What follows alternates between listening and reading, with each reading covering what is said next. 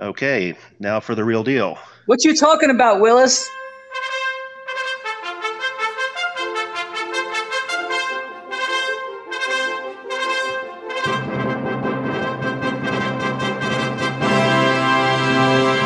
Today is Thursday, the 16th of July, 2020, Feast of Our Lady of Mount Carmel. Welcome to episode number 117 of the Barnhardt Podcast. This is Mark Docherty sitting in for Super Nerd. With us again today is special guest Dr. Edmund Mazza, who has just released his latest essay, Robbing Peter to Play Paul The Error or the Mirror of Pope Emeritus. Dr. Mazza, welcome back. Oh, thank you for having me back. Hooray! Hi, Dr. Mazza. Thanks for being here. And boy, well done on uh, on this piece that that we all kind of worked together, including Super Nerd, to get the the crazy formatting of the footnotes. That took, I think, formatting those footnotes took longer than it probably took you to write the entire piece. But we got it up. It, it, dropped this morning, and boy, just well done on this. Um, uh, rebuttal, and not at all in a hostile way, but you know the kind the kind of back and forth that it seems to me should be going on you know as as people discuss this issue and you know a, a, gentleman's a gentleman's discussion a gentleman's dialogue back and forth your rebuttal to professor de Mattei who we love um, D- professor de Mattei's piece that was in Rorate published i believe on the 1st of july. Your piece is is just spectacular and, and thanks for letting me publish it. And mark have you got it up at your place yet or it's up. It's up, and it's up at Dr. Mazza's, so it's a it's a tri-post situation. And once again, well done, Dr. Mazza, and thank you for being here. Well, thank you guys for your help. And yeah, I'd just like to echo the sentiments you expressed. I have a great deal of respect for Professor de Mattei, and I kind of view this the way uh, you know Archbishop Vigano uh, sort of has a disagreement with uh, Arch with Bishop Schneider, uh, and you know they can have a scholarly back and forth about it uh, without you know uh, any any acrimony. Yeah, I mean, and just listeners out there, note note what is missing in this gentlemanly discussion that is that is happening as we speak. What's missing is basically social media, Twitter, all that kind of thing.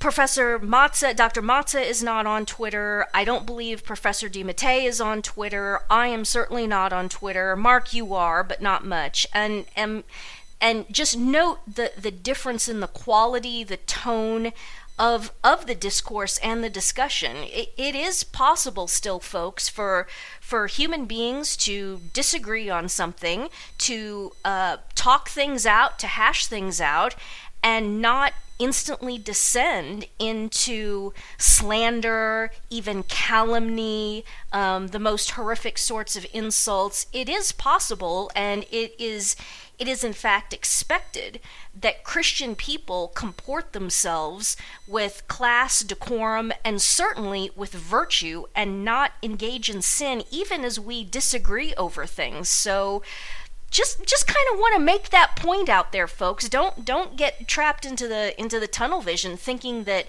the the Twitter and social media level of discourse that Western civilization has basically descended into is the only way it is and the only way it can be and the only way it ever was. In fact, this is an innovation of, it's a terrible innovation, the social justice, uh, or excuse me, the social media um, paradigm and the way people behave on social media is a very, very recent innovation, just a few years old. So hopefully we can, uh, this will not only help advance the, um, the discussion on this issue, but it will kind of jog people's memory and say, oh, yeah, that's how people used to have disagreements with each other and, and argue things through.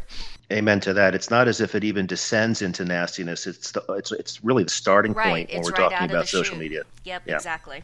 Okay, so do we want to start with a, it's it's not really possible to, to summarize what's going on here, but I thought Dr. Mazza maybe you could give us a little bit of an upfront and then we'll try to prosecute through this as best we can.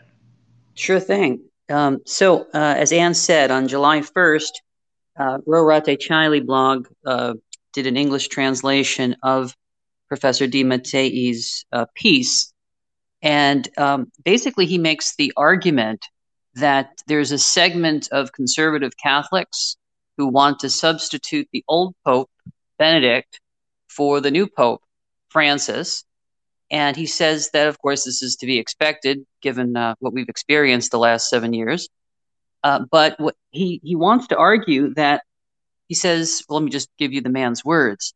He says that uh, the origin of the thesis goes back to a discourse by Monsignor Georg Gänswein of May 20th, 2016, at the Pontifical Gregorian University, uh, wherein he stated that Pope Benedict had not abandoned his office, but had given it a new collegial dimension, rendering it a quasi shared ministry.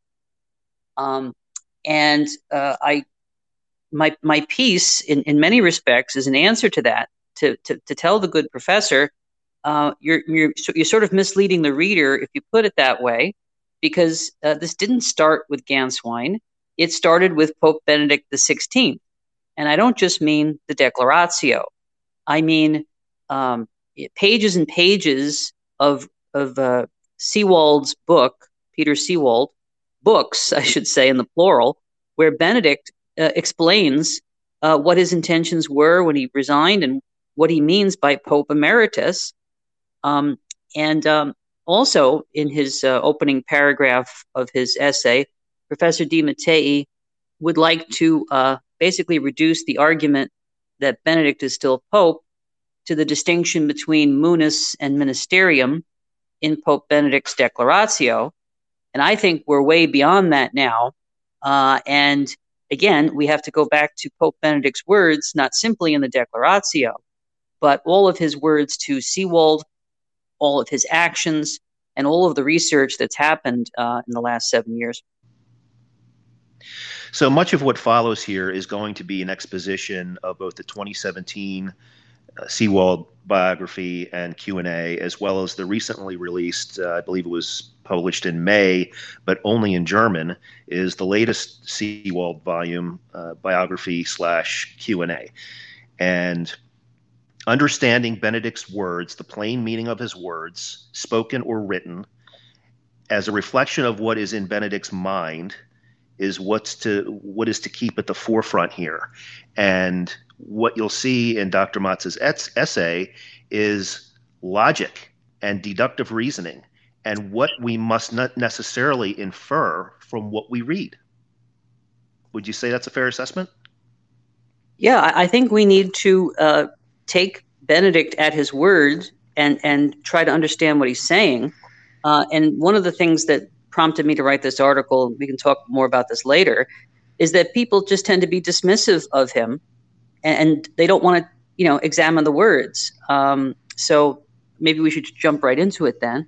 Um, so, uh, so again, de Mattei is accusing a you know certain segment of the pop of the Catholic traditional population of wanting to create an invisible or a mystic papacy. Those are the words that he uses. Um, but again, it go it comes from Benedict himself. So let's start with the first Seewald interview which is from, it was published in 2017. It's called Last Testament in his own words. And, and this is just, this is basically a money quote here. Um, is it, is asks, it the title? The title itself is quite astonishing, is it not? that is true. in his own words. so Seewald just asks him very pointedly Is a slowdown in the ability to perform reason enough to climb down from the chair of Peter. Now, what is the what is the one word answer we would expect from Benedict? Yes, that's what he told us, right? and it's it's interesting. I just pulled up Matthew Matthew chapter five verse thirty seven, and it the thing that's so maddening when dealing, frankly, let, us be honest, with Ratzinger is that apparently Matthew 537 was edited out of all of the German Bibles, I think. And Matthew 537 is of course our Lord at on on the um, the Sermon on the Mount, saying, "But let your speech be yes, yes, no, no," and that which is over and above these is of evil. It, it almost seems to me that, especially these German theologians, most especially German theologians of the 20th century, are basically pathologically incapable of answering a direct, simple yes or no question with a yes or a no, and it, it's it's maddening. And and Mark, I'm I'm sure you share this frustration as you and I, you know, undertook this this horrible journey to Mordor, dr- reading this German theology. This uh, can you could you please just answer the question directly? And I think you know they think that it makes them smarter or um, because because they're academics that they're expected to give a an 8,000 word answer to something that only requires a single word. Um, I, I, I suspect it's kind of that sort of intellectual pride. I don't know, speculating, but it just, as we sit here and we're trying to de- work our way through this you just keep coming back to matthew 537 and you say okay i really i really really understand now why our lord said that and why the holy ghost recorded that forever in in the holy gospels you know because we're, we're just living the the fruits of what happens when you don't speak clearly and you aren't blunt and you aren't forthright and everything has to be this convoluted well yes wink sort of and then and then somebody asks you well so what do you what do you mean? And then act all all shocked that well i've been perfectly clear. Well no no you haven't been perfectly clear. And Gänswein does the same thing too but well let's continue off my off my Matthew five thirty seven soapbox. We should also point out before we read out the answer that Benedict gave that there aren't any surprise questions here. Benedict either wrote the questions himself or certainly pre-approved them. So the the answer that you're going to hear was was crafted in the same manner that the question was crafted. And you know, I, I don't want to keep the audience in suspense, but I, I, have I have to share this with the, so you know back in June, uh, Father Zed uh, was kind enough to talk about the Mazza hypothesis and about you know our our podcasts, and uh, he relates a story involving himself and Joseph Cardinal Ratzinger, and I, I just have to read it because it's so appropriate.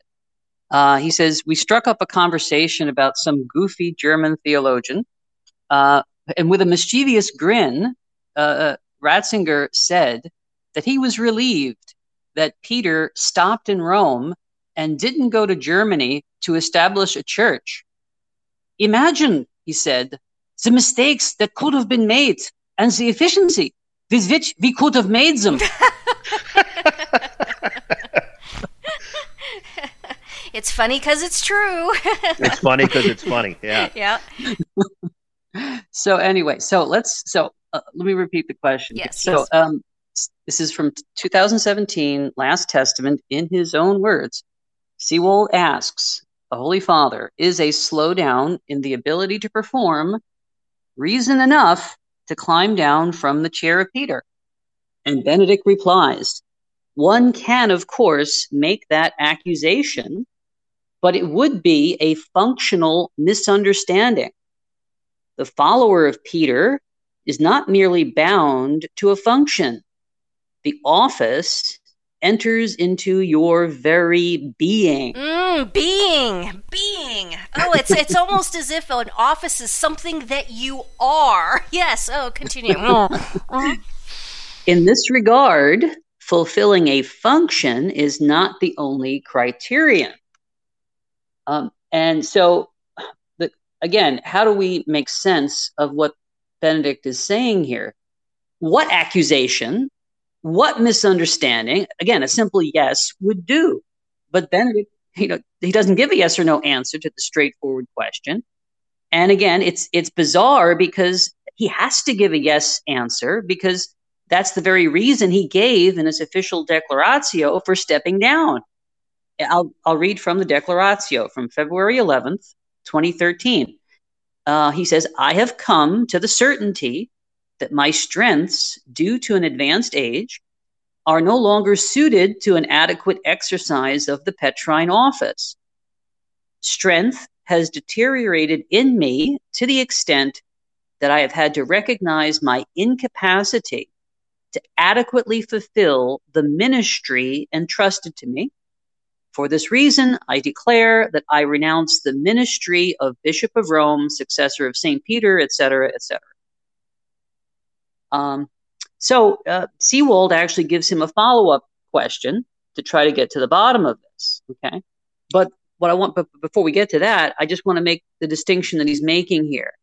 He's saying that a physical slowdown only affects the functions or the ministry of a pope, his you know day to day tasks.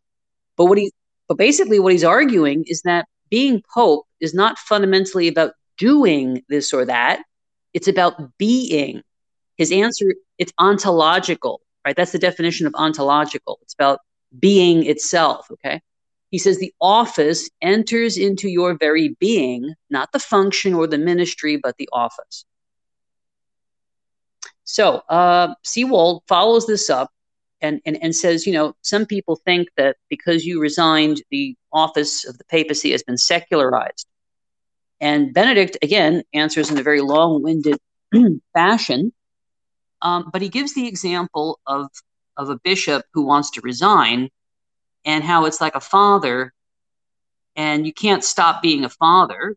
Benedict says stopping is a functionalization and a secularization, something from the sort of concept of public office that shouldn't apply to a bishop. And Benedict says, well, to that I must reply, even a father's role stops. Of course, a father does not stop being a father. And I think we should underline the word being, right? but he is relieved of concrete responsibility. He remains a father in a deep inward sense, in a particular relationship which has responsibility, but not with day to day tasks as such. If he steps down, he remains in an inner sense within the responsibility he took on, but not in the function. And then ultimately, he concludes one comes to understand that the office of the Pope has lost none of its greatness. Now, I don't know if you guys want to comment on that or if you want me to continue here. Well, it's it's quite remarkable, is it not? I mean, he's he's really laying it out, and it goes back to the idea of uh, delegating the governance. Yeah, the things that you do. I mean, this is I have I believe there's an entire module in my first video on this exact question, talking about, okay, the difference between being and doing. The difference between munus and ministerium is the difference between being something and doing something. When Nixon resigned, he didn't say, I resign from commanding the military.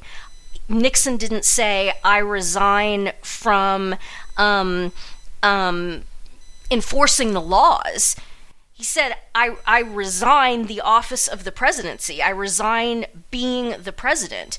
The Queen of England is the Queen, but she presides over Parliament.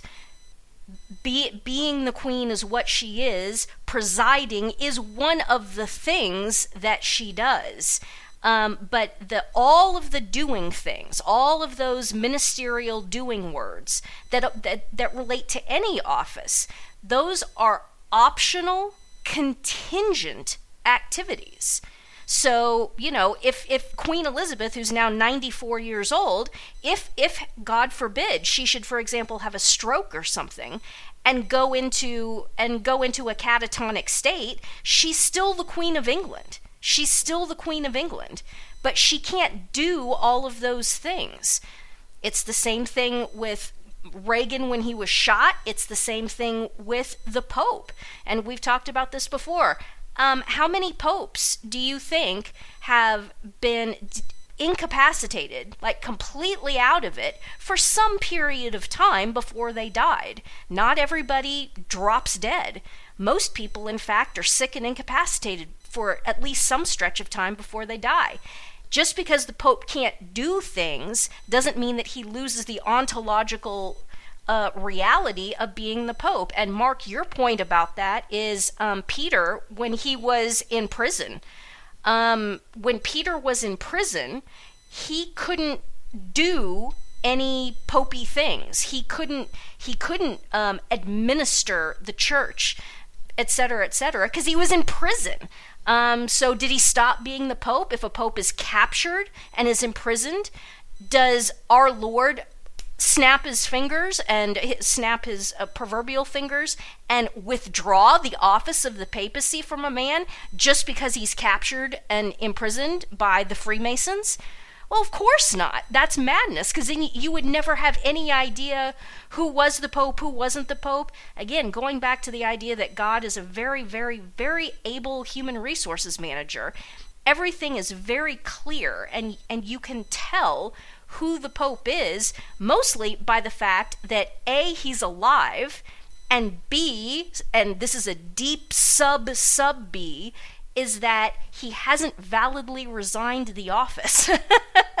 and so you can tell, you know who the Pope is, because God is a good human resources manager. Amen. I always like to draw the comparison that, you know, Nixon and Benedict both got into helicopters, but only one of them really left. That's right. That's right. Yeah, Nick, Nixon didn't Nixon didn't go to Camp David, hang out for a week, and then come and move back into the White House. And that that is a that is a direct analogy to what Pope Benedict did. Yep. And so, you know, it, it leaves us scratching our heads what what to make of this, right? Um, so, um, you know, it's it's almost uh, six weeks now since uh, I went on the Dr. Taylor Marshall show and gave the world sort of a the Mazza hypothesis, which was um, looking at the office of the papacy. There's the aspect of the Bishop of Rome, and then there's the aspect of the primacy or the Vicar of Christ. And you know, after doing some reading, the thought had occurred to me: well, perhaps what Benedict did is that he separated being vicar of Christ from being bishop of Rome. And perhaps that would explain these strange answers that he gives to Seewald. And and um, and actually, to, to, get back to the last point that we just made, when uh, talking about the uh, the fact that he remains within the inner responsibility, right? And what is that supposed to mean? Well, if you go back to a speech that uh, Ratzinger made in October of 1977, which you guys talked about on your blog posts a number of times. Uh, it's in the uh, German book Dienst und Anderheit Einheit. Um, and I, am not going to read the whole thing. I'll just read a couple of sentences here. He Ratzinger is talking about the, the nature of the Petrine ministry, and he he in, in, in the sentence I'm going to read, he talks about what it means to be vicar. He says this attachment to the word and will of God because of the Lord is what makes the sedes, that means chair in Latin, it makes it a cross and thus proves the vicar to be a representative. He abides in obedience and thus in personal responsibility for Christ. Uh, professing the Lord's death and resurrection is his whole commission and personal responsibility. This personal liability forms the heart of the doctrine of papal primacy. So when Benedict uses the word responsibility or personal responsibility, he's talking about the vicar of Christ, he's talking about the primacy. Uh, so here we are, you know, 40 years later, and he's telling Seewald, I still live within the inner responsibility. Basically, he's telling us I'm still vicar. Mm-hmm. I still have I still have the primacy. You see what yep. I mean? Yep, yep. exactly.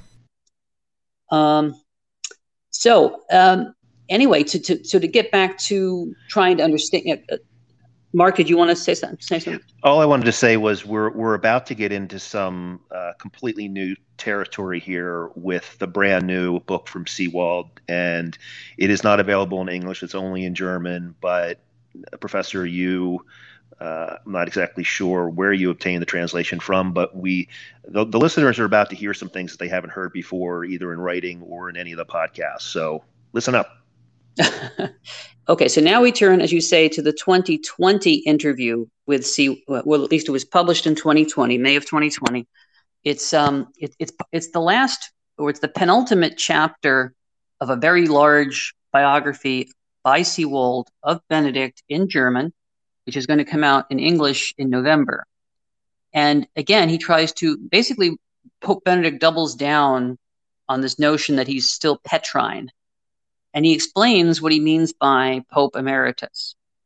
He says this word emerito meant that he was no longer an active bishop, but was in the special relationship of a former bishop to his seat. Uh, the need was taken to define his office in relation to a real diocese without making him a second bishop of his diocese. Um, let me interrupt myself here or interrupt Benedict to point something out.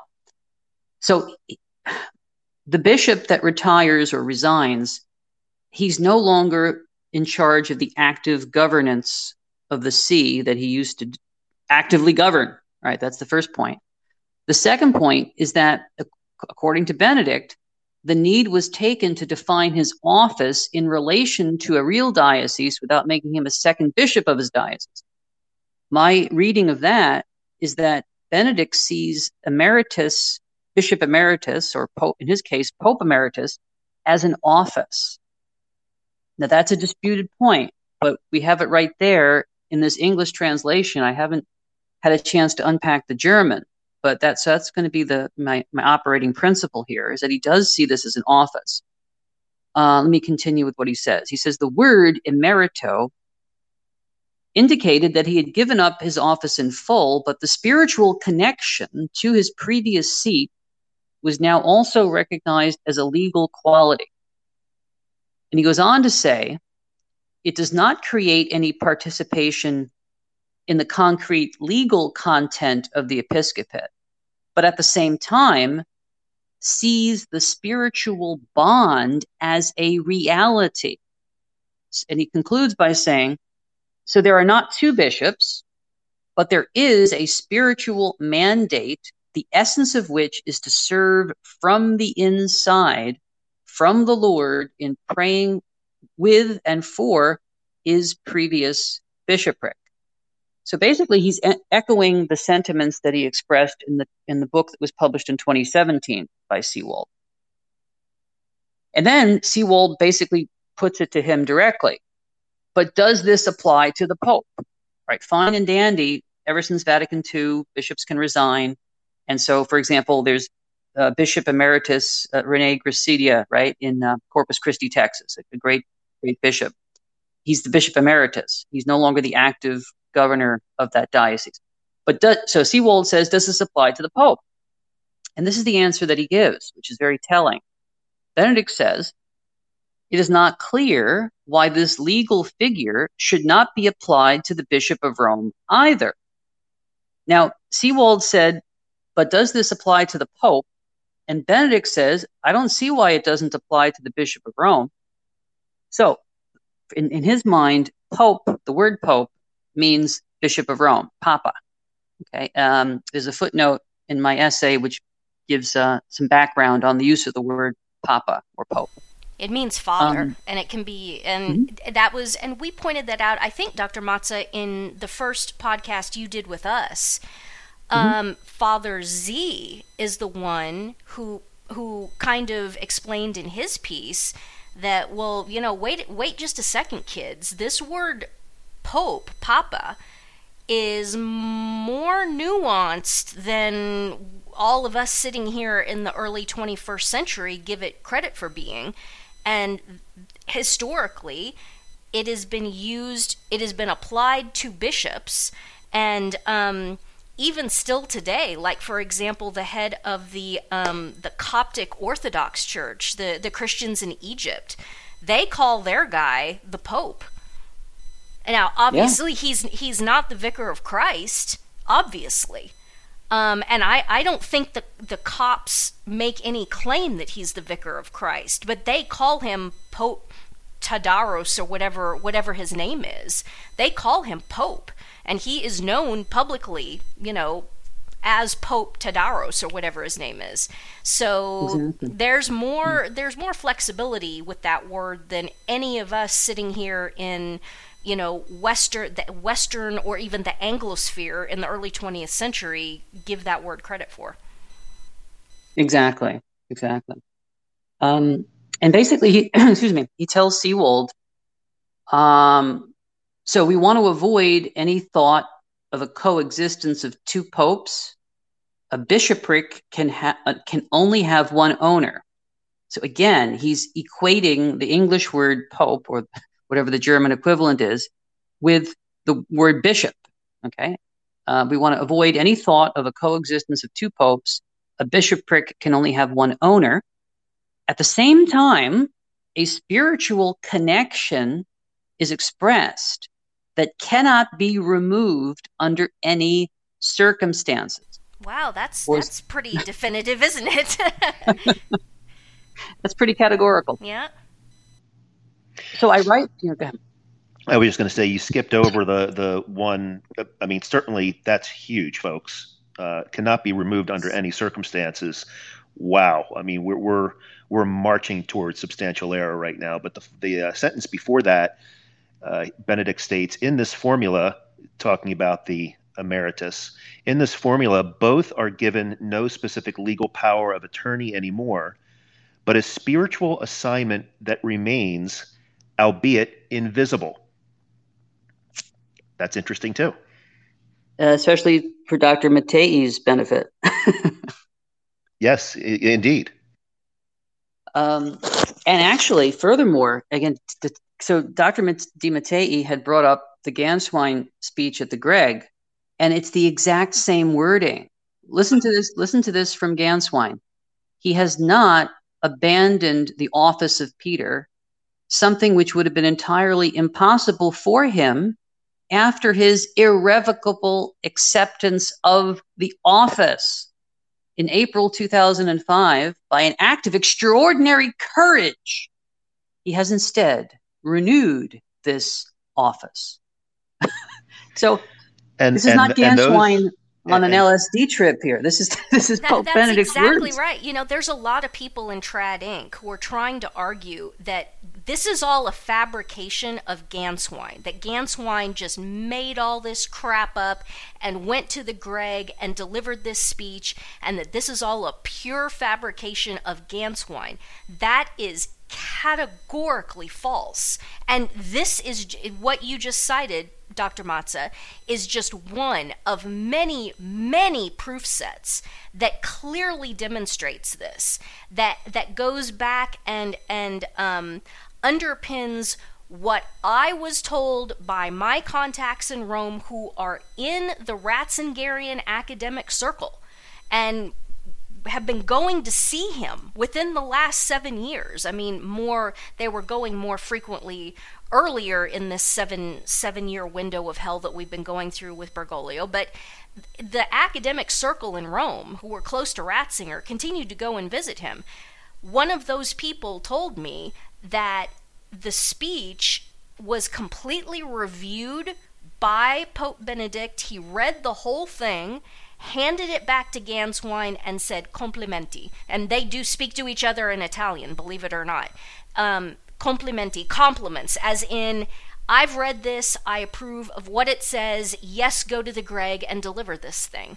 And it's, it's Gänswein clearly just echoing the, the words the highly documented words and using very specific keywords and phrases that Ratzinger has used over his entire his entire um, academic career. So the notion that Gänswein made this up, sorry, no way, absolutely not. it, it also, and then Gänswein's words echo back to the last general audience of 27 February 2013. Mm-hmm.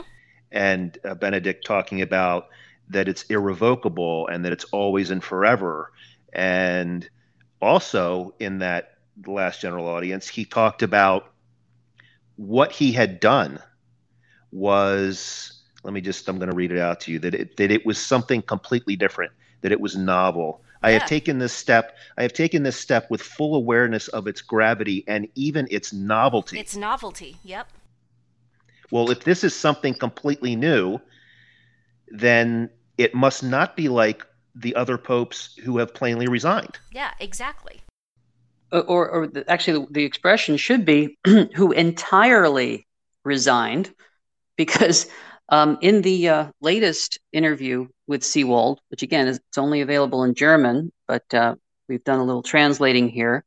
Um, uh, Seewald asks Benedict, "Your visit to the grave of Pope Celestine V in 2009, the only pope who resigned before you," and I, I kind of put in brackets the only pope who voluntarily resigned, yeah, because yeah. there was the, the pope who uh, resigned at the Council of Constance. Uh, but what was behind it? He asks. Um, he asks Benedict, and Benedict says, "The visit to the tomb of Pope Celestine V was more of a coincidence, but I was well aware that the situation of Celestine was unique and could not serve as a model, you know, for me in any way." Okay, nuclear explosion. What? you know, record scratch. What? Scooby Doo noises. Oh, Shaggy. You know, I mean, What you talking about, Willis? what you talking about, Willis? Maybe that's our cold open right there. We throw our heads back and laugh. yes. Uh, okay, if it wasn't like Celestine the Fifth, and you can't use that as any sort of a model or analog, what in the hell was it? And and how is it wrong for us to be sitting here asking this question? Ah! Okay. Oh man. No, no, we got that out of our system. Um, so Benedict then, right, repeatedly claims, Benedict repeatedly claims that he is not merely an ex pope, but insists that as Pope Emeritus, he has a real ontological, spiritual connection to the episcopacy of the See of Rome that cannot be removed. Okay. So, thus, despite the fact that Rome elected a new bishop named Francis in March 2013, this has not stopped Benedict, de Mattei notes, from imparting apostolic blessings you know, in his own name Yeah. to the faithful. My right? apostolic blessing. My personal possessive pronoun. Ah! Uh, so what are the what like like we just said? What in the heck are the faithful supposed to make of this situation, right? So my own examination of the data set led me to the rather daring hypothesis that perhaps Benedict used his plenitudine potestas to separate the role of vicar of Christ from the Bishop of Rome. Now, um, I, again, we've spoken about this in a previous podcast, and I've talked about this on the Taylor Marshall show. So if, if folks want to get more background on that, um, they can go back and listen to those podcasts or watch the videos.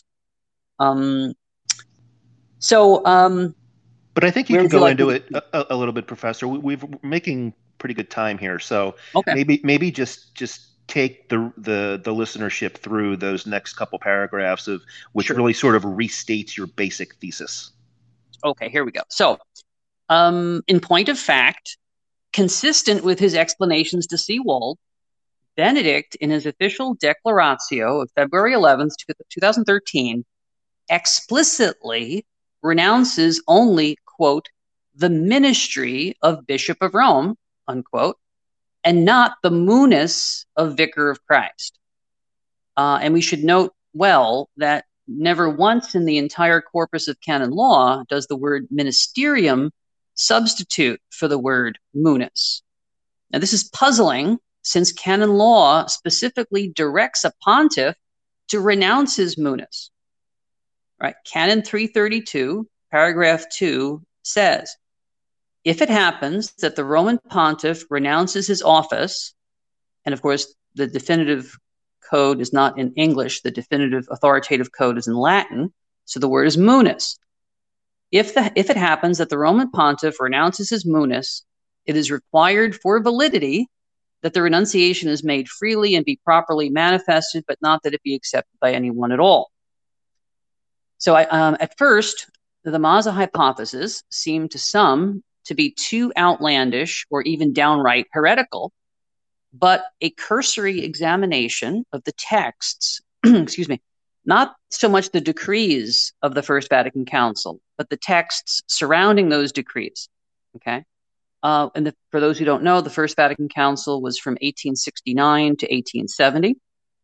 Uh, so if you examine those texts and if you examine multiple manuals of dogmatic theology, in, in my article, I have a footnote which gives three prominent, solid Orthodox, you know, manuals of theology published just before Vatican II.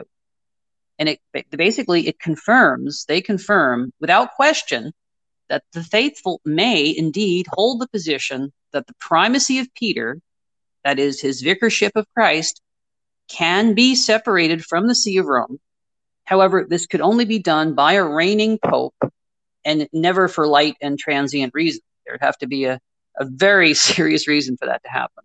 Yeah, so a pope couldn't say, I hate the hot, humid weather of Rome, so I'm going to move I'm going to move the see to Germany or Paris or something like that.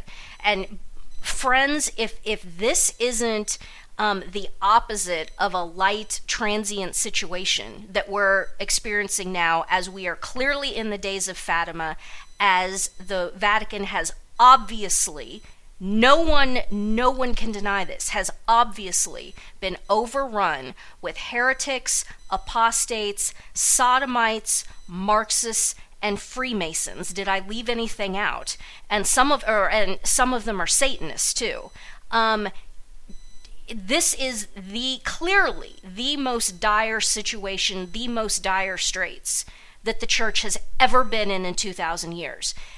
This is not light and transient reasons. If, in fact, this is what Pope Benedict did, if he looked around and just said, oh my gosh, oh my gosh. And there's there is evidence that that is in fact the case. And then that kind of feeds into coercion but we're getting there.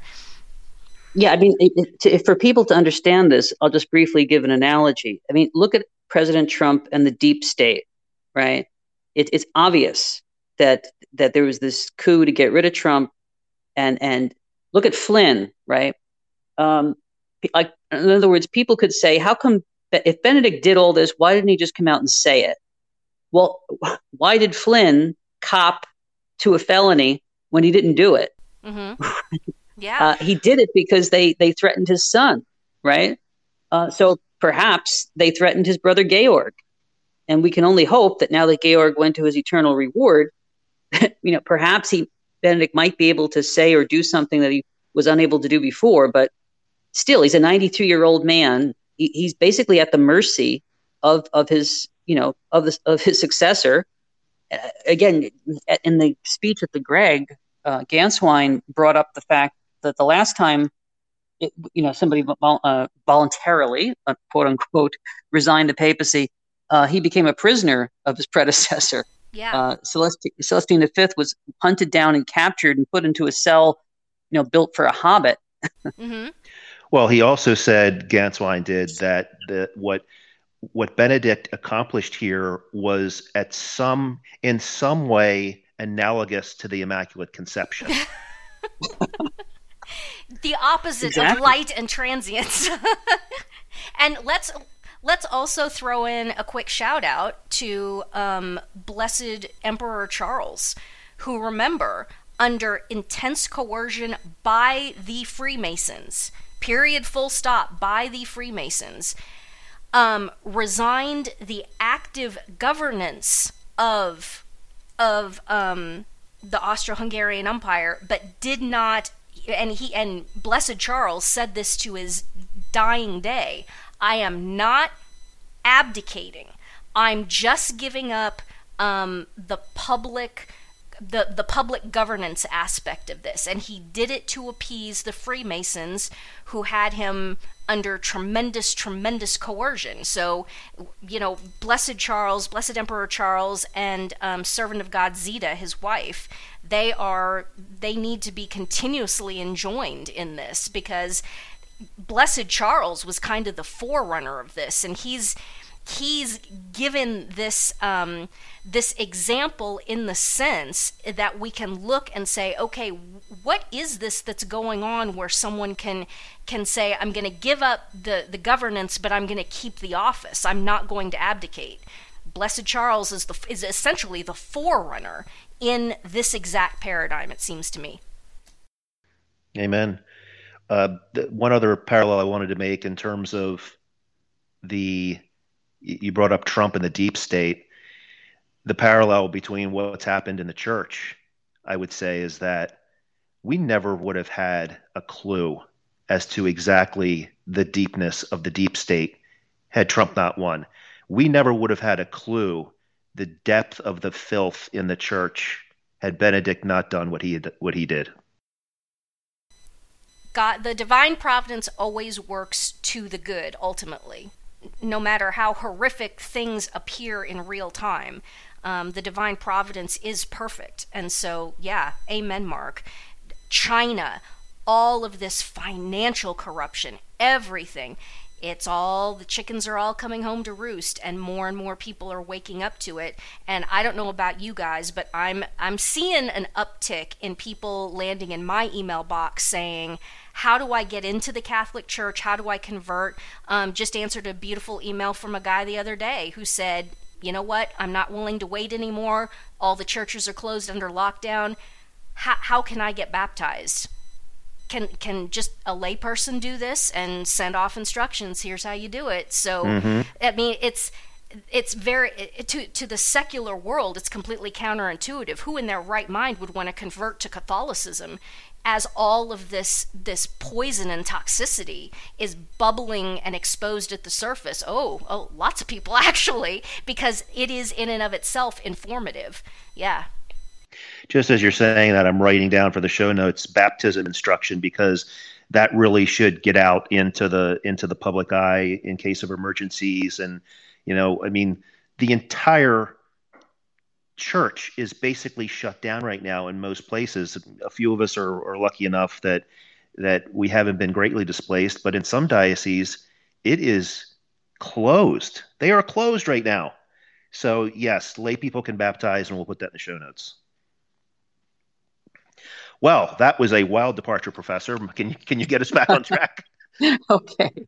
So, uh, so again, if you read these manuals from before the Second Vatican Council, uh, they quote the First Vatican Council, or the text of the First Vatican Council, stating that um, uh, although it's a, a minority position uh, among the theologians of the last 500 years, um, it is still an acceptable position. It's not heretical uh, to argue that uh, under crazy circumstances, very serious circumstances, the Pope, because he has the fullness of power, could um, separate the primacy or the vicarship of Christ from the See of Rome. But since it is a minority position, I decided to play devil's advocate, and I, I came to quite the discovery, I think. And so I, I basically came up with two scenarios. And the first scenario is the scenario of error. Okay. And let me just kind of go through this and you, you guys stop me when you think it's appropriate. Um, all right. First scenario the vicarship of Christ is indissoluble from the episcopacy of Rome. Right? That's the majority view. Let's let's run with that. Let us say that this is the case, and let's also propose, for the sake of argument, that in March 2013, Pope Francis became Vicar of Christ and Bishop of Rome. But His Holiness, Pope Benedict XVI, insists that he still has a spiritual connection that cannot be removed under any circumstances from the See of Rome. Indeed, it is the sole reason he continues to wear papal white, issue apostolic blessings, and reside in the Vatican. But here's the rub if the vicarship of Christ is indissoluble from the episcopacy of Rome, and Benedict claims his connection is indissoluble from the episcopacy of Rome, then either he is the vicar of Christ or he is vicar emeritus of Christ. And if you've never heard that term before, it's because I made it up. but I made it up using logic. All right, so let's follow the, lo- the logic of this. And if, if you guys think I'm out in left field with a hockey stick, please let me know. Or if anybody who hears this podcast thinks that my logic is flawed, I would love to hear the explanation.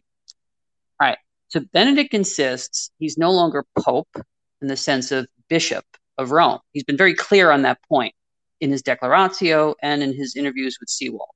All right, he's no longer bishop of Rome. Francis is. Fine. Benedict then is bishop emeritus or pope emeritus. But this does not mean that he has left the enclosure of St. Peter. No. A real metaphysical spiritual connection exists between him and his quote unquote former diocese, right? Well, if that's true, Benedict must possess, must possess not only a real metaphysical spiritual connection with the episcopacy of the See of Rome, but with the vicarship of Christ. Because we're laboring under the assumption, right, that, that the vicarship is inseparable from the See of Rome. so this means that Benedict cannot be Pope Emeritus of the Diocese of Rome without simultaneously being vicar emeritus of Christ. So that's where I'm coming from here. Vicar emeritus of Christ, what on, what on earth is that supposed to be? What would that look like, right? Um, so, you know, again, when, when our Lord commissioned Peter and called him rock and gave him the keys of the kingdom, he made him his vicar, he gave him the primacy. Although the location of where he did his vicaring changed, right?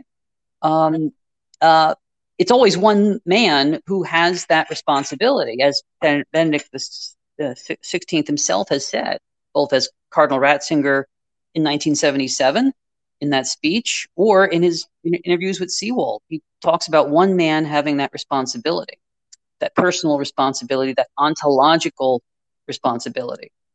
Um, so, what then of vicar emeritus? What would that look like, hypothetically? Well, a vicar emeritus of Christ would have to be a man who, though not the current vicar of Christ, still had a real metaphysical, spiritual participation in Peter's vicaring or pastoring over the universal church. But there's a definite problem with that. Mm-hmm. You guys mm-hmm. want me to go want me to go forward with that? Yes. Yep. All right. So here's the again, let's let's cold logic. Let logic dictate where we go here. Um, this would mean that the current vicar of Christ would not have total power over the church. And this would be a substantial theological error indeed. Mm-hmm. And here I quote uh, a Monsignor G. Van Noort. Uh, and I, in the article, I, I, give a footnote where I explain his, his dogmatic manual is from the 1950s. He says the following for if the plenitude of sacred power were to reside, and I put in brackets in, in more than one, I'm, basically I'm, I'm, I'm cutting down all the verbiage here. So I'll just read it the way I wrote it. For if the plenitude of sacred power were to reside in more than one, in such a fashion that the current pope had more power than the other, he would still possess only the largest share of that power, but he would not strictly possess the total power without any restriction. In that hypothesis, Van Noort writes, the power of the Roman pontiff could still be called supreme, but it would not be absolutely complete in itself. It is true that in the aforesaid hypothesis, no individual would have power equal to the Pope but the power of the pontiff would not be absolutely complete in itself. And how how and where have we seen this concept in in action in within the last 7 years? In fact, just within the last year. the one that leaps to mind is the book that Pope Benedict wrote with Cardinal Sarah, which basically was trying to cut Bergoglio off at the pass with regards to um, priestly celibacy. And Pope Benedict also wrote a letter, it's been a couple, three years ago now, which, you know, for the for the few dozen people that actually pay attention, read these things, and are willing to speak about it, the letter that Pope Benedict wrote is is acknowledged to be a kind of backdoor answer to the dubia. I'm sorry to interrupt, Anne, but th- there's a there's an article at the Catholic Thing from May 11th, 2019, in which the author Elizabeth Mitchell says the dubia were answered. Yep. and she's basically arguing what you're arguing. She's talking about what his, his letter about the uh, the church and the scandal of sexual abuse. Yes. But basically, she's arguing that he is, in a sense, still the vicar of Christ, and she, she doesn't use those words, but he's still acting in that way by confirming the brethren. Something yep. that, that, that Francis is, is doing the opposite. Exactly. And it, it speaks it speaks directly to your point that you're making right now, Dr. Mazza, about possessing Peter possesses the full the full potency of the office. Clearly, clearly, it cannot be argued that um, you know obviously making the rhetorical uh, point that if Bergoglio were the Pope, that he possesses 100% of it, because here's Pope Benedict doing these things and asserting, directly asserting the, the power of, of Peter it when he does these things. So you can you can see why Bergoglio and and Lucifer ultimately is very, very, very unhappy with um, with Pope Benedict basically saying these things or doing these things or saying and doing anything. And you've got people on the internet saying Pope Benedict needs to shut up. He needs to stop talking. I wish he'd go away. Some of them even say I wish he'd I wish he'd just die. Um, uh, that's really telling. It's really telling that you've got the man who is in fact confirming the brethren being trying to be shouted down, discredited. Um, why, why is he doing this? Why doesn't he just shut up and go away? You know, uh, because he's the vicar of Christ. That's why it's his job. Continue. so I don't know if you guys want me to talk about uh, the Jansenist thing I found. Oh yes, oh yes, yes, yes, yes, yes. Yeah, I just I just want to make sure that we we stay uh, within the in within the framework, or maybe reframe up where exactly we are in this in this first scenario that's being described. We're laboring under the base premise that the vicarship of Christ is indissoluble from the episcopacy, episcopacy of Rome. We're taking that base premise and applying the words and writing of Benedict on the subject of what he did and what he currently is. And following ice cold logic, this we're not in the realm of opinion right now. We're taking those things I just described and applying ice cold logic and seeing where it leads us. And where we are right now is that the vicarship can't be shared because that would mean if the vic- the vicarship can't be shared because only one man can be vicar, and if somebody's still sharing in it, then he doesn't have full power. Mm-hmm. And it's a and it's a heresy to say that Peter doesn't have full power. Peter has full power. It's not. Oh, should I should I say it, or are we saving it for the big the big punchline later? Do we mention Paul yet, or do we save that? We save that. We save that. Okay. All right. All right. All right. Yeah. so, Professor, go ahead. Go ahead, and and we're going to get into that right now. Okay. So again, like you guys just said, it's it's like the analogy of the pie, right? Uh, whoever is the vicar of Christ has the whole pie. Okay. And if and if Benedict, as not only Bishop Emeritus of Rome, but as Vicar Emeritus, because the two are linked indissolubly, uh, vicar emeritus means he'd have to have some part of that pie that was his. But that would be taking one. That'd be taking you know 0.1 percent away from whoever the current vicar is, and that you can't have that. All right. So anyway, um, so I did a little research on this. Uh, I, I, I found a reference in Father Livius's book which I mentioned in the previous podcast. And I followed it up with some more research. And what I found is that to deny that the primacy of the vicar of Christ is restricted to one man is actually a proposition that's been historically condemned. So this is not just an abstract exercise here. Um, in 1645, during the height of the uh, Jansen, Jansenist uh, errors, uh, an anonymous pamphlet on the authority of Saints Peter and Paul was uh, published, along with a couple of other pamphlets, which began to circulate widely, uh, claiming that St. Paul shared the primacy with St. Peter.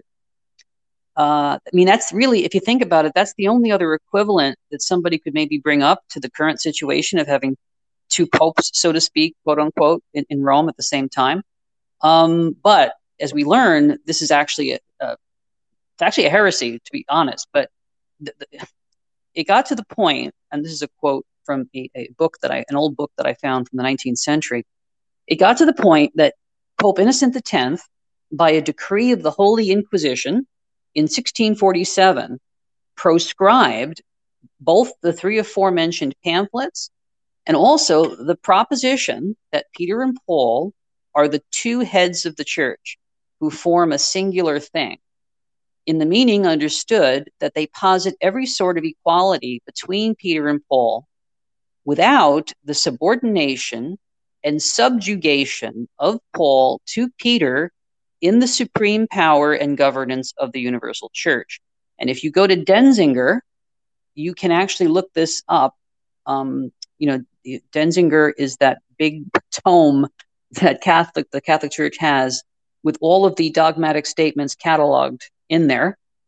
And if you if you go to that, you will find uh, it's number I think it's 1999, and it says like basically it's three sentences in Latin or four sentences in Latin from the 24th of January 1647 under the papacy of Innocent X, where that proposition that you could share the papacy is actually uh, condemned as an error. So that kind of leads us to the punchline here, which is, you know, comparing that to Gänswein's description of what Benedict had done in terms of turning it the collegial dimension, rendering it a quasi shared ministry, is clearly error and has been condemned formally as error. So where does that lead us? Canon 188. exactly. Yeah, exactly. So again, just just so people know, all right. So Catholics, right, must hold that Saint Paul either acted as an auxiliary bishop of Rome, or by means of his own unique, right, apostolic authority, he operated in Rome, but only with permission to operate there from Rome's only bishop and Christ's only vicar, Saint Peter. Um, and you know, to say, as we just said, to say as Gan, to, to repeat Gänswein and say, well, Peter's office had a collegial dimension, rendering it a quasi-shared ministry. That's just total error, serious error that's been condemned, right? All right. So where does this lead us? If the primacy or the vicarship of Christ cannot be shared by two, then there can be no vicar emeritus of Christ. Am I wrong? No. No. no. no. All right. So if there can be no vicar emeritus of Christ, there can be no pope or bishop emeritus of Rome. Because again, vicar of Christ is inseparable under scenario number one from the pope or bishop of Rome. So under scenario number one, Pope Benedict's resignation was made out of quote unquote substantial error uh, even if the declaratio appears, you know, valid enough on its face, Benedict, as the saying goes, thought he could have his cake and eat it too, right? He thought he could give up the active governance of the Roman Church and yet remain within a spiritual mandate that is uniquely Peter's. So, according to canon law, Benedict's resignation is therefore rendered ipso facto invalid. And as you said, Canon 188 states quite clearly, quote, a resignation made out of grave fear that is inflicted unjustly or out of malice, substantial error or simony is invalid by the law itself. So, now what would be the effect of him uh, having substantial error and him having invalidated his own renunciation, and therefore it would mean he's, st- he's still vicar of Christ. He remains the only vicar of Christ and the only pope or bishop of Rome. I, I don't see how we can get around that. Yeah, now, we can't. now, now, I there are some people uh, who make the argument. Well, as long as the wording of his declaratio was worded correctly, then he's not still pope. Uh, and in my article, I say I would reply as a an expert in canon law confided to me, quote, error must be in the mind, not in the words either written or spoken, because if it were just in the words, it would affect the declaration of his will and not his will itself. Unquote. Right. And so what's been demonstrated here is the the thought of Benedict is cl- clearly demonstrable by what he says and what he writes and whether it's in official documents or speeches or it's in these interviews and whatnot we've laid out exactly what he thinks by using his own words that's what's in his mind so then we have to take that as sort of supporting evidence to the, to then go and look at the specific situation at hand and if we're laboring under the assumption the base premise that the vicarship is indissoluble from the episcopacy of Rome, then this is where the logic leads us. Exactly, right? So th- there's no room for doubt that Benedict intended to remain papal on some ontological plane, regardless of whether this is really metaphysically possible or not. And can I just can I just jump in for a second and say, speaking as an unlettered lay nothing, um, how good God is in terms of keeping these things visible. I mean, Dr. Mazza, you you have taken this to the next level, and it, it's it's your your argumentation is is nuanced and and informed and absolutely fantastic. But even unlettered lay nothings like Mark and myself and anybody else in the world. And now, I mean, within the last week, we've got we've got completely secular people like the No Agenda podcast and and you know a Dutch agnostic like Adam Curry is turning around and looking at this situation saying something's not right here. So unlettered lay nothings like Mark and myself, we're able to look at this situation and come to exactly the same conclusion that Dr. Mazza came to. It's just that Dr. Mazza, he, his conclusion is completely fleshed out, and he has this this fabulous, you know, argumentation to put to put meat on the bones. Mark and I and everyone else could tell something was up and come to the same conclusion as Dr. Mazza just by looking at the clothes that Pope Benedict is wearing. I mean, literally literally. So that's how good the divine providence is and and what it's what it means when when people say that that these things are visible and and the church militant is visible and visible at its earthly head and there will always be a trail of breadcrumbs and you don't have to have a PhD guys in order to see and and figure out what's going on you it's it's absolutely true. You can be not just an unlettered lay nothing, you could literally be alliteration, illiterate. You could be an illiterate peasant, and all you have to do is look. Look at Pope Benedict, look at what he's wearing, look at what he's calling himself, look at him giving my apostolic blessing, etc., etc. And you say, wait, wait a minute, what's going on here? And you know what? You come to exactly the same conclusion that Dr. Mazza comes to. And once again, we have this whole notion of consilience. When you're dealing with a true base premise, all roads lead to it and confirm it. It's not, you, you don't end up running into walls like Jesus is a liar. You know, everything makes sense. Oh, and the other wall that uh, that people oftentimes run into when they're incorrect about things like this is that God is a jerk. if if you hit a wall that says God is a jerk and he doesn't care about us, you need to rethink your base premise. God is not a jerk. God, the divine providence makes sure that all of this stuff is visible. And so you've got the these two the the working together of the unlettered lay nothings pointing and saying, "Wait a minute, wait a minute. He's wearing white. He's he's still calling himself Holy Father Pope Benedict. What's going on here? And then you also have the Dr. Mazzas of the world pointing and saying, well, read Dr. Mazzas' position papers. You know, I mean, it, it's and it's all the same. That's the incredible thing. It's all the same. It's not unlike finding the one true church, right? I mean, what what would make God a jerk is is if he if had if you really had to be super smart yeah to find to find the truth. No, it's intentionally made easy that that you know God is infinite mercy. He ha- he has to to to lay things out in such a way that the most unlettered layperson can figure it out. And the same applies to this situation. And and yet at the same time you've got Thomas who who you know throw, throws his oeuvre in in the fire and says all this work I've done it's all straw because it's so infinitely deep. So you, have got right. both. Aquinas, you, yeah, yes. yeah, yeah. Thomas Aquinas saying it's it's it's an it's an inf, it's an infinite data set. So you've got Thomas who can never ever be exhausted in in his brilliance, and you've got illiterate peasants all all coming to the same place, all um, literally being members of exactly the same church. And everybody fits in and there's a place for everybody.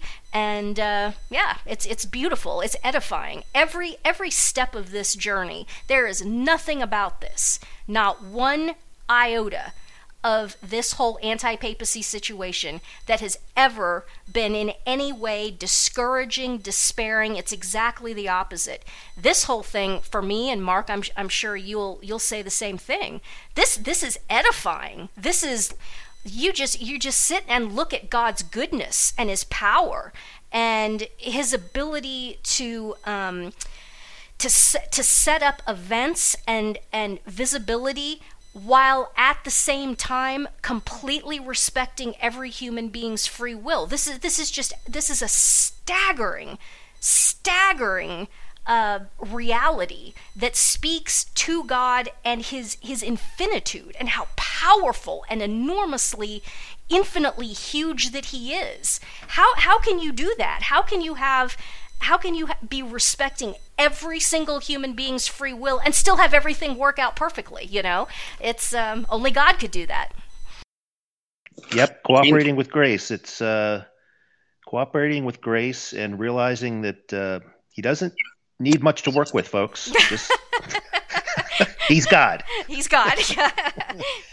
so, Professor, maybe we want to wrap up. We're about an hour and 10 in, wrap up on this last point of scenario number one uh, and move on to scenario two.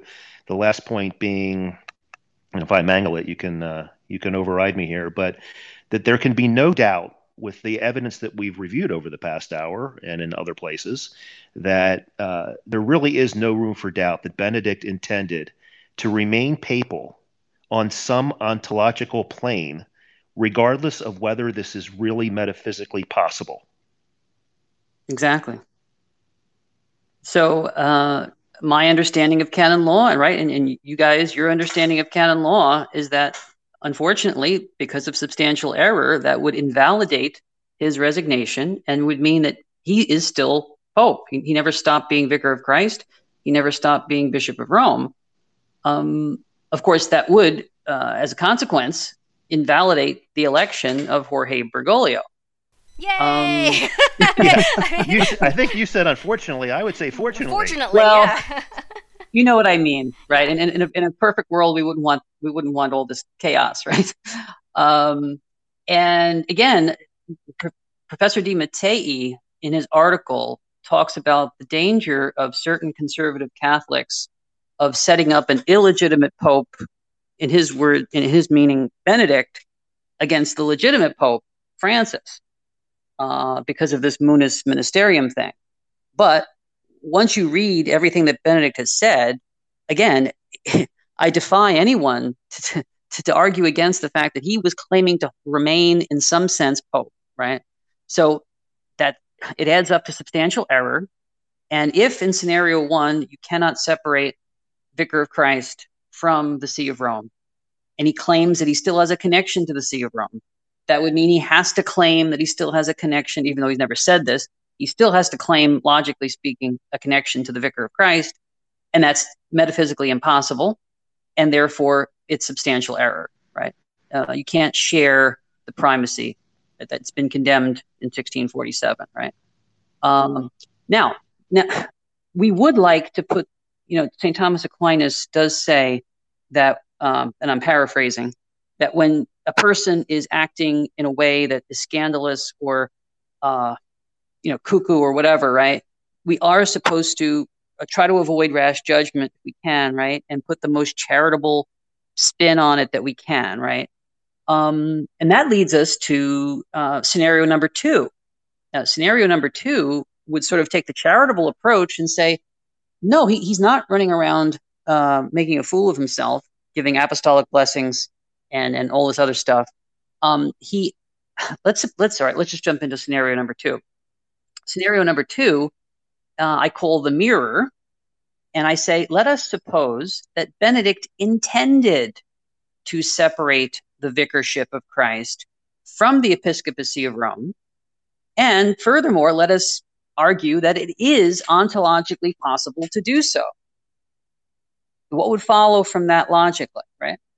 Um, in this case, Benedict would be what he professes to be, right? The Pope or the Bishop Emeritus of Rome, having severed Vicar of Christ from the episcopacy of Rome there would no longer be any metaphysical impediment to a pope slash bishop emeritus of Rome. Um, am I again? If you can find a flaw in my logic, please let me know. Oh, so that um, so that goes back that that line of reasoning goes back to the fact that only one man can hold the vicarship.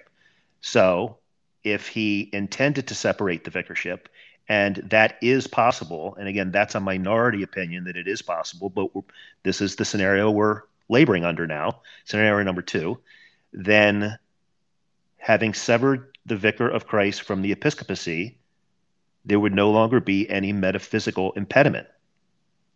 Right on. Yeah, to being the bishop emeritus of Rome. Right. More, but as you say, more importantly, Benedict would still be vicar of Christ. Benedict and only Benedict. Exactly. Now, lastly, uh, Francis would be the one duly elected Pope Bishop of Rome. In fact, De Mattei provides us with Gänswein's honest affirmation of such last year. Quote, you know, you know, basically he got in a lot of hot water, right, because of his 2016 speech at the Greg, and he he sort of tried to walk back what he what he said because he wanted to calm down the firestorm, right? So he's, he's quoted in a life, I believe it's a LifeSite news article from early 2019. And he's quoted as saying, when he was pressed, right, there is only one pope legitimately elected, and it is Francis. And um, De Mattei brings this up in his article as proof that you see, even Gänswein has come back to his senses, right? And uh, we shouldn't go down this road. But with all the logic that we've just been through, that's a perfectly honest statement. In, scenario number, right? It, um, if the if Benedict, when he was had the plenitude of power, separated vicar of Christ from the episcopacy of Rome, it would mean that there's no longer an impediment to him being a bishop emeritus or a pope emeritus of the diocese of Rome. Uh, but it means that he's also vicar. He he is the vicar of Christ. He's also the bishop emeritus of Rome.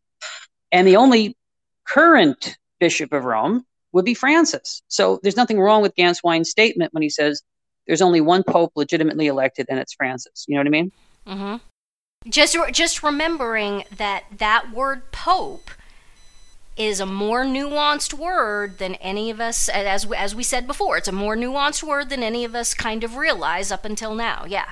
Again, I'm only using it in the sense that Benedict used it, and, and when he used it with Seewald, you know, Seewald says, well, does that apply to the Pope?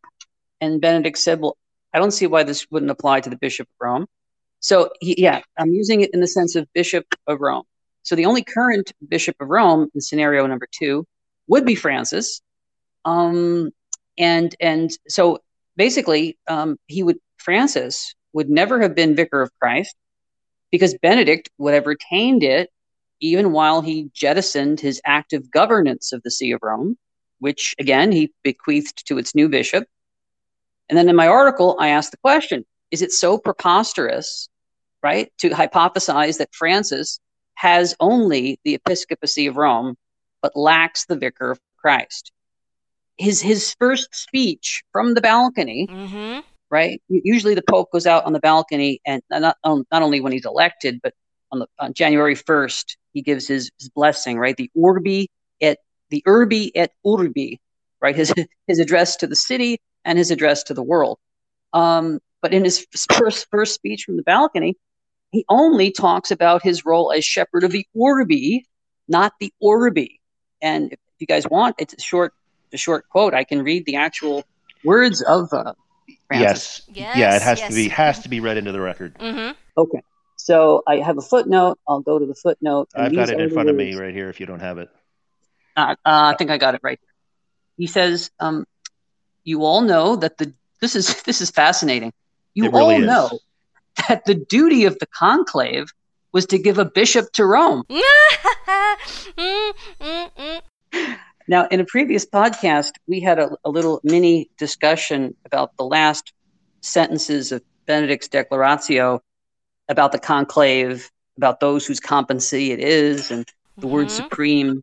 I don't I don't think we necessarily need to revisit that now, but um, that's something we can people can go back and listen to. But anyway, uh, so in light of that, it, it's very interesting that he Fran- the first words out of Francis's mouth are you after that he prayed. You all know that the duty of the conclave was to give the bishop to Rome.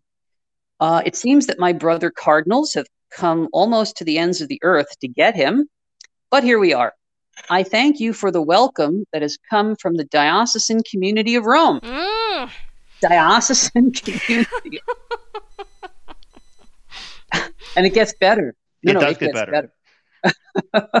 and now, let us begin this journey. The bishop and people. This journey of the Church of Rome. My hope is that this journey of the church that we begin today, together with the help of my cardinal vicar, will be fruitful for the evangelization of this beautiful city. the cardinal vicar? Now, I don't know if most Catholics know this, but the Pope is the Bishop of Rome, and to help him administer his diocese, he's got the cardinal vicar. And and the reason why the Pope norm, you know, gives a lot of responsibility to the cardinal vicar is because normally, under the last two thousand years, the Pope is pretty much preoccupied with with the Church Universal yes. and, and can't give his full attention to the individual churches in the Diocese of Rome. So he's got the cardinal vicar to help him. Can you believe that a newly elected vicar of Christ is saying this? And by the way, he doesn't use the word vicar of Christ. He doesn't use the word pope, and he's out there on the on on the balcony s- without his mozzetta and without his stole. naked, naked as it were, liturgically naked. Yes, indeed. Yep. Amazing. So Yep. you can't you can't make this stuff up. Now now in somebody will bring this up because they're going to look up the quote. He does have kind of a throwaway line where he talks about the journey of the Church of Rome, which presides over all the other churches in love. And that's a phrase from um, St. Ignatius, the Bishop of Antioch in the first century. Um, but even the Orthodox Church in Russia, the Orthodox Church in Greece and Turkey, they would acknowledge that too. Yeah, the Church of Rome presides in love over all the other churches, but that's not the same thing as the primacy. Okay, the way the Catholic Church understands it, especially from Vatican One. So, um, yeah. So, in the article, I, um, I, I, I didn't mean for this to sound snarky exactly, but I kind of say, you know, um, perhaps it's not without typological significance after all that Bergoglio possesses only one lung and not the usual pair. Indeed. Well said. Good If, line. if he's, you know, if he's just Bishop of, of Rome and not actually actually Vicar of Christ. Uh, so, in conclusion, this author can see no other way for a Pope Emeritus, as His Holiness Pope Benedict XVI has thus far defined lived it, um, to exist in harmony with Orthodox Catholic teaching without the prior separation of Vicar of Christ from Bishop of Rome, leaving in its wake two distinct elements held by two different men. Again, this is scenario number two. Scenario number two is trying to take the most charitable uh, version of this. Uh, that uh, that this is something that Benedict got maybe divine assistance with and through prayer and thought this out and, and deliberately separated the vicar of Christ from the bishop of Rome uh, so that he's not in substantial error, but he's actually kind of playing 4D chess here. Um, so um, now critics will cry, you know, this is far fetched speculation, this is conspiracy theory, but I, those are, you know, name calling is the last resort of those, you know, without arguments. Uh, and then so I, I end the piece by bringing up um, the message of Fatima. I mean, mm-hmm. let's not forget here that the children of Fatima, right? The Sister Lucia says we saw something similar in the third secret, right? Something similar to how people appear in a mirror when they pass in front of it. A bishop dressed in white. We had the impression that it was the Holy Father. Um, and I, I, have to give credit where credit is due. It was Father Z, yeah. Father Zuhlsdorf, who brought this up. Uh, here's the funny thing about mirrors they produce two where formerly there was one. Well, and I think a point that Father Z that's that's you know even strengthens that is that when you're standing in front of the mirror, yes, there are two quote unquote two. One is real, and the other one has no substance what what substance does an image in a mirror have? Like we're we're getting into like literal physics now.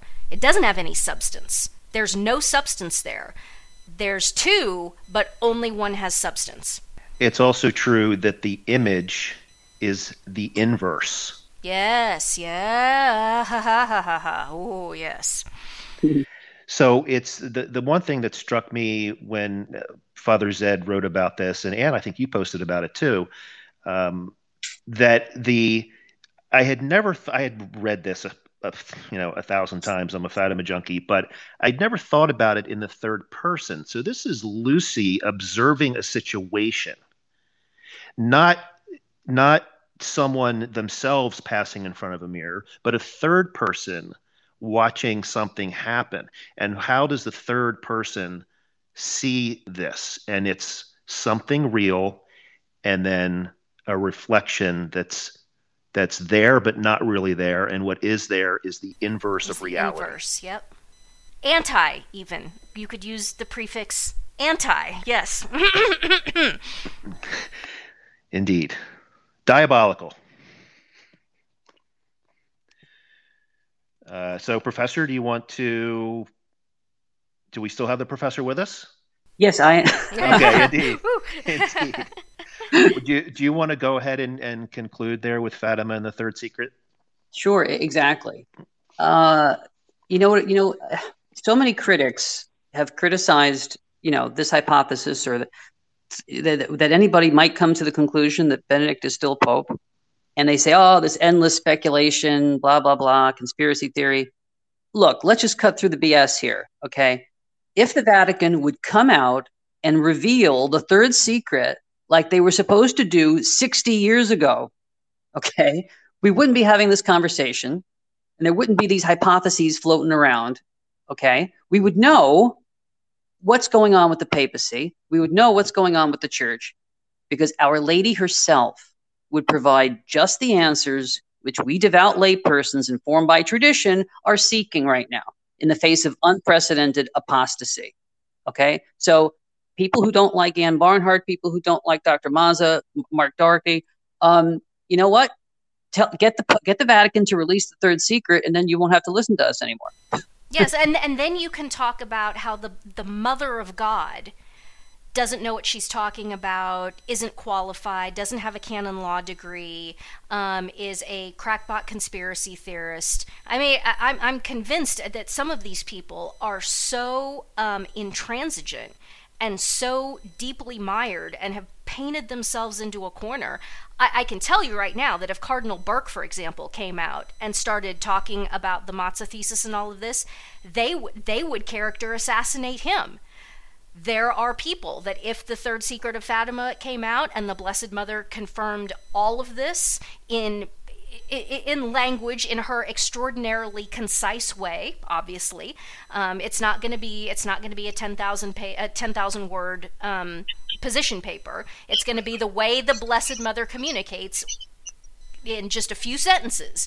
But what but if it confirmed all this i think there are people that would be going after her at this point. They're so mired in grudges, hangups, and that that prideful inability to say, "Wait a minute, maybe I've been wrong about this." You know, I said I've been wrong in the summer of 2016 um, about who the Pope is. Mark came to it in 2017.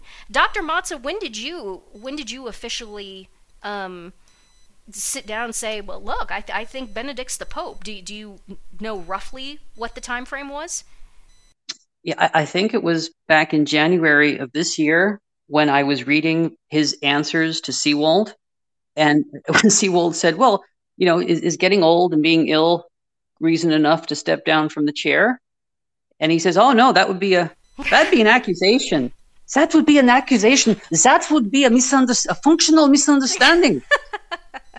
the office stays in your being that's when I, yeah, the scales dropped and I said, wow, something's going on here. Um, so, if we may and, ask, if we may yeah. ask, before January of this year, if someone had asked you, um, who's the Pope, and you you would say Francis, and then someone would say, why do you believe that? What what was your rationale before January of this year? What would you have said? Because you're a smart guy, and there's lots of people out there listening who need to hear that he, there are extremely intelligent people who have have been. Uh, in uh, wrong and have changed their minds, which is what an intelligent person does. What was your rationale before this year? Well, I'll, t- I'll tell you a funny story real quick here. And, and by the way, uh, you, you always refer to yourself as an unlettered lay nothing, and you too, Mark. But I, I have to inform you that uh, having those letters behind your name, PhD, means that unlike you guys, I can reach the heights of stupidity. well said. Um, so here's a funny story. So back in March of, I guess it was March 13th, right? 2013.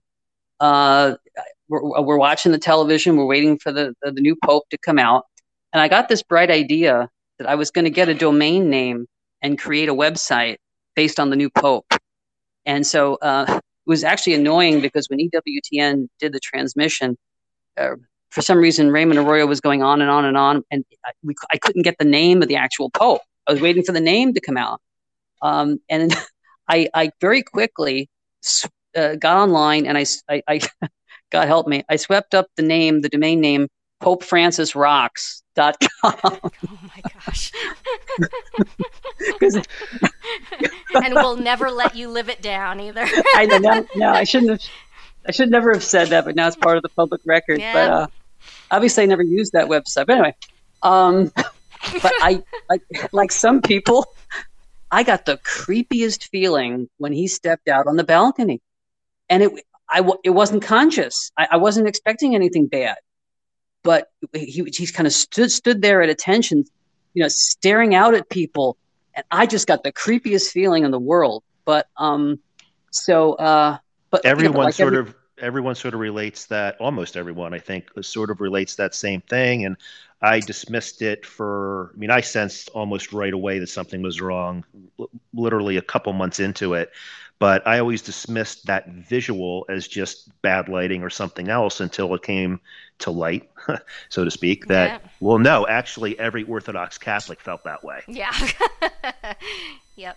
Yeah, and so so you ask, you know, um, what was I thinking before, you know, 2020, and and my answer is like Archbishop, if I could, you know, include myself in his esteemed company, it's like Archbishop Vigano uh, did you read on Twitter yesterday that um, Bishop is it Bishop Tobin um, uh, basically uh, attacked? Yeah, listen to this. This is from yes, Bishop the, Thomas the, Tobin. Thomas Tobin, the good Tobin. Good Tobin, yeah. The yeah. good Tobin, yeah. he actually uh, attacks, so to speak, Archbishop Vigano and says, quote, if Vatican II was so harmful, why did it take why did it take Vigano 55 years plus to, to say so? He exercised his priestly and episcopal ministry and crafted a rather prominent ecclesiastical career in the Vatican II Church without complaint. And the answer is, with all due respect to your excellency, go and read what Archbishop Vigano says. That like everybody else, I went along through obedience, mm-hmm. You know, thinking that the leaders of the church know what they're doing. But at some point, empirical reality caught up with him. Yes. Uh, you know, and and all the church closings, all the sex scandals, uh, the, the, gay lavender mafia. Uh, it just anyway. Um, but so people can go and read what Bishop v, Archbishop Vigano actually says there. So, yeah, I mean, at at some point, the, the data set catches up with you and then the grace of god you know actual grace hits your brain and then you begin to say gee we got to get to the bottom of this in fact I'll, I'll, add another thing here and that is that you know as a scholar I, I read a lot of things and one of the things i read was an interview in catholic world report by uh, Monsignor Niccolo Bux, uh, who's used to work at the, con- the Congregation for the Saints, I believe, mm-hmm. for the causes of saints and uh, is, is I think he's a personal friend of of Benedict. Yes. And in this and this interview was from uh, I didn't read it then, but it's from February of 2013 after the uh, or March of 2013 after the right after Benedict uh, stepped aside, so to speak. And in that um, in that article, uh, he says some very interesting things. Um, and but the most interesting thing he says here is that um, let me see if I can find it. Um, he benedict he says made as we may say one step back. He took a step back a step back made for the church to make two steps forward. Now i don't know if people are familiar with this but this is what the, bolsheviks do. They they take one step back in order that they might take two steps forward. Um, so he, he, my initial reading of this is that there's more going on to benedict's renunciation quote unquote, than meets the eye here, right? And actually, it's Father Bux who said that we need to investigate the um, the resignation. Yeah, he was he was one of the first voices that came out publicly and said the this this resignation and emeritus this this ain't right he was one of the earliest voices and he's he's very well respected um, he's just a monsignor but he's also a liturgist and um, yeah, he's he's been around. Everybody knows him, and he's very very well respected. He was the first prelate to come out. There yes. were people within hours of the Declaratio coming out in terms of Latinists and canonists saying the same thing. Yes, yes. Exactly. Um, so we're about to wrap. I just wanted to uh, put in another word for, um, or regarding Fatima, I would say the Holy Mother of God deigned that this secret would be revealed no later than 1960. So the so the faithful have been waiting for 60 years for something directly requested by the Mother of God to be revealed that she in fact revealed. And that we've had every pope since then, including Benedict, not do that.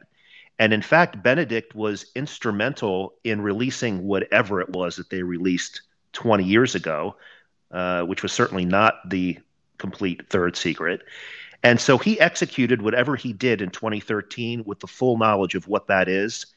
And to think that it's not related is far fetched to me. I don't know what you guys think.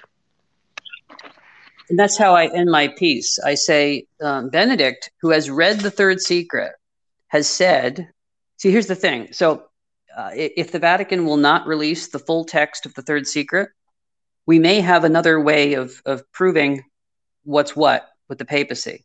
Because Benedict tells Seewald in this latest interview in the German that he has, in fact, written a spiritual last testament.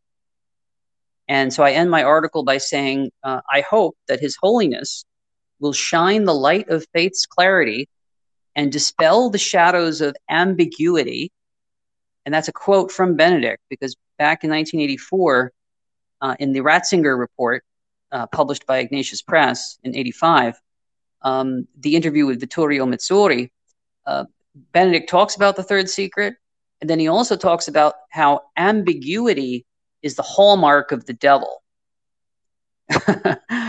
so, uh, uh, but we know that Genesis three fifteen that the woman will crush his head, uh, and I end my piece by by ch- quoting the last book of the Bible, Book of Revelation, the last verse: "Come quickly, Lord Jesus." Maranatha. Amen. Amen. Yep. And you know, today is is uh, Feast of Our Lady of Mount Carmel, and there is a Fatima connection with that. When Our Lady appeared at the Miracle of the Sun on October thirteenth, nineteen seventeen, she actually appeared uh, momentarily as Our Lady of Mount Carmel, with holding the child Jesus and having the the brown scapular. Oh, I didn't And, know uh, that. Wow. Yeah, and Mhm. uh, she she I think um, well you know coming from Brooklyn, uh, I've actually got a uh, a quick thing to relate here. Every uh, July 16th on the feast of Our Lady of Mount Carmel, the the, the, the all the Italian guys get to get, get together and they carry out this wonderful statue of Our Lady of Mount Carmel, and it's decked out with flowers and things, and the guys carry it on their shoulder. Are you familiar with that? It's called a giglio. Uh, it, it weighs like a ton, Oh, and then yeah. besides that, they've got a band, like musicians, right? And then then it's, it's all on this thing, and then it's carried in procession by these guys on their shoulders. Yeah, there's a It- lot of those um, processions in Italy. That's a very popular thing. There's one in what's the city northwest of Rome, Viterbo. There's a huge one for the Feast of Saint Rose of Viterbo that's very famous. There's another one in the south. There, there are several of them where all the men of a city get together and carry some enormous tower float thing that weighs Yes, yeah. tons, tons and tons and tons. And you know, it's kind of it's a it's a quasi penitential thing, and it's it's also super cool. And you know, it when they have those those things in Italy, it's a huge, it's a massive party. I mean, the entire city completely shuts down, and they go and they do this party while the men of the city carry the enormous float around. It's it's pretty cool. So we, we you know so we have to be very we're, we're very hopeful and we're very positive that our Lord and our Lady are going to get us through this, and then her in the end, her Immaculate Heart is going to triumph. No doubt, zero doubt, Amen. Mm, zero doubt. Yep. All right. All right, so we'll go for a wrap. Thank you very much, Dr. Mazza. I'm sure there will be more of these. Feedback, uh, the email address for the show, if you have any comments or suggestions, podcast at barnhardt.biz. Masses for Ann's benefactors, at least one Mass every day, plus one Requiem every week for everyone who died in the previous week. Please pray for these priests and all priests now more than ever. The satanic forces are attacking. It goes without saying. Your prayers to God for this intention can help hold back that tide. The Barnhardt Podcast is a production of Super Nerd Media. If you got some value out of this or previous podcasts and would like to return some value, please visit supernerd.com slash donate for more information. Super Nerd, as it was mentioned at the top, Hold did up, have some that, unique. that domain is supernerdmedia.com, isn't it? Uh, that's what's in front of me. If I didn't say that, You didn't. You just said supernerd.com. It's supernerdmedia.com. supernerdmedia.com slash donate. Yes, indeed. He did have some unique challenges. It uh, it took several hours to get this essay put up online. Just uh, challenges between WordPress and Word and all sorts of things. So, thank you for that. Um, he also keeps Ann's site he keeps Ann's site going against uh, all cyber threats, foreign and domestic. And and do you have anything else, or do you want the uh, Matthew seventeen twenty collect? Uh, let's go to the collect. In the name of the Father, and the Son, and the Holy Ghost. Almighty God, the sovereign of all things, who gave the keys of the kingdom to your servant Peter and his validly elected, elected successors, grant, we beseech thee, that your church here on earth be quickly cleansed of the modernist infiltration, all immoral clerics, and all other corruption, that anti Pope Jorge Maria Bergoglio's invalid election be publicly recognized and completely nullified before the death of your servant Pope Benedict XVI, that Bergoglio repent, return to the one holy Catholic faith, and that in the fullness of your time die in a state of grace and achieve the beatific vision. All this we ask through Jesus Christ our Lord, who lives and reigns with you and the Holy Ghost, one God, now and forever. Amen. Amen. In the name of the Father, and the Son, and the Holy Ghost. That's it, folks. Until next time, I'm Mark. Stay frosty, my friends. And I'm Ann. Thanks, guys. God bless.